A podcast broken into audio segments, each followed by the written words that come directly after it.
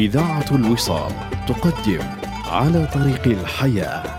برنامج يومي مع الأستاذ الدكتور مبروك عطية عميد كلية الدراسات الإسلامية بجامعة الأزهر. طوال شهر رمضان المبارك. إنتاج إذاعة الوصال.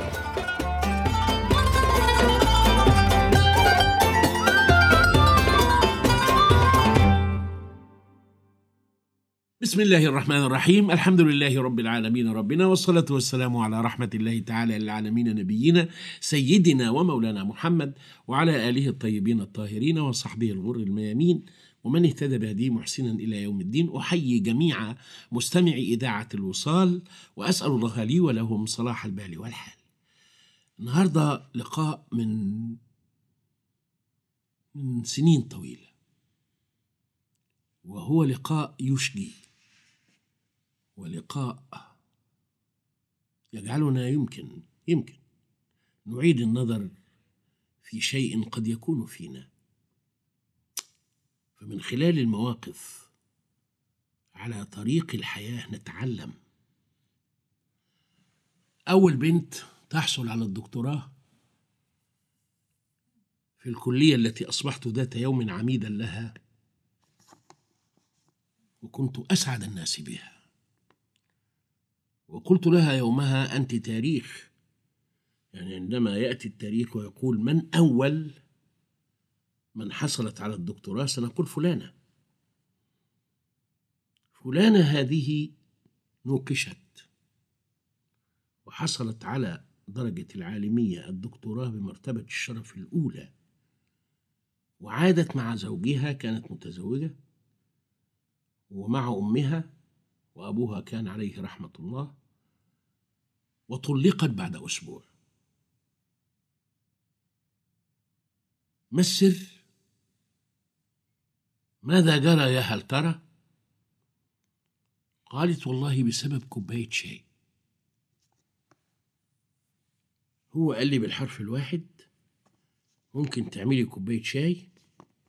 فقلت له حاضر وكان قدامي ورقتين ثلاثة أخلص بس اللي في إيدي ثانية واحدة فقال طبعا.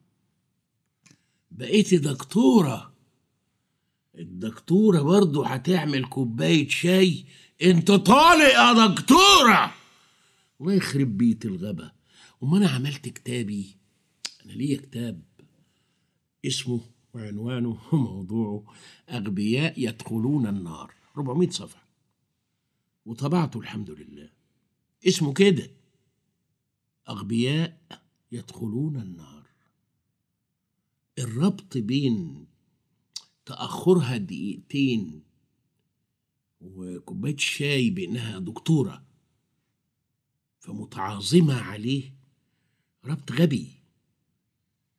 يعني الكلام ده هنقول مثلا له وجه من القبول لو قالت له حاضر وصهينت وسرحت ونسيت وخرجت ودخلت البلكونة وكلمت أمها ولا وتلهت وانشغلت ولا إنما ده هي بتخلص جملتين يا عين أمها. اصبر يا أخي. شوف آخرتها يا أخي. ومين تعمل الشاي أنت يا أخي؟ نهار اسود ده أم المؤمنين عائشة. كما روى البخاري في صحيحه. واحد اتنين تلات خمس تستر من تحت. الحديث قدام عيني أهو في نسختي أنا في صحيح البخاري. كيف كان رسول الله في بيته؟ صلى الله عليه وسلم. قالت كان في خدمة أهله. سيدنا النبي اللي أنت بتحبه وترجو شفاعته وتسأل الله شربة ماء من يده يوم القيامة من كوثره لا تظمأ بعدها أبدا. نيفر نيفر بيخدم أهله!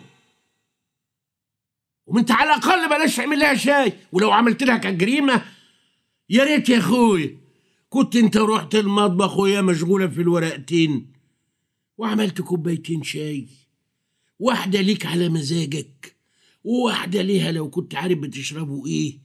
وجيت قدامها كده وحطيته وقلت لها يا دكتورة لو سمحت اقبلي مني بقى كوباية الشاي دي تظبط لك دماغك عشان تعرفي تكتبي حلو ربنا ينفعك وينفع بيكي. كانت مسكت إيدك بسيتها وشربت الشاي وانت شربت الشاي وكانت بقت ليلة سعيدة بدل الطلاق وخراب البيت اللي انت بإيديك خربته.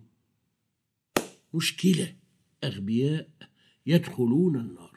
والسبب الذي من أجله اخترت هذا العنوان المفزعة المرعبة الخطير أغبياء يدخلون النار أني وجدت دليله في صورة هي صورة الملك حيث أخبرنا ربنا سبحانه وتعالى عن الذين دخلوا جهنم. فقال إيه ربنا في سوره الملك تبارك الذي بيده الملك وهو على كل شيء قدير. أيوه قالوا إيه؟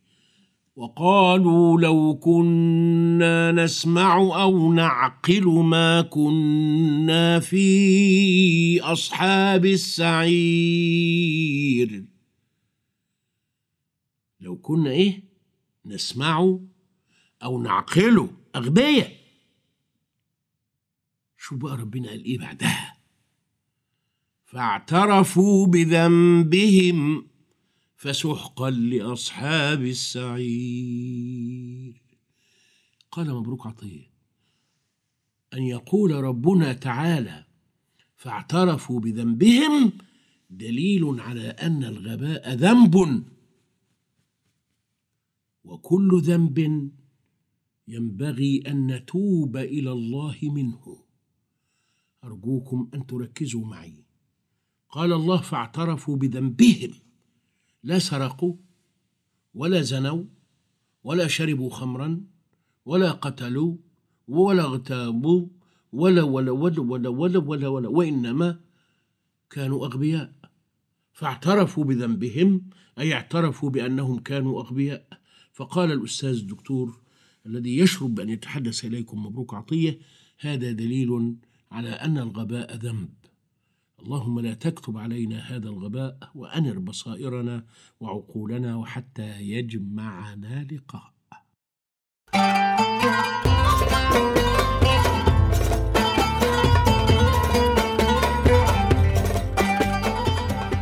استمعتم إلى برنامج على طريق الحياة يوميات مع الأستاذ الدكتور مبروك عطية عميد كلية الدراسات الإسلامية بجامعة الأزهر.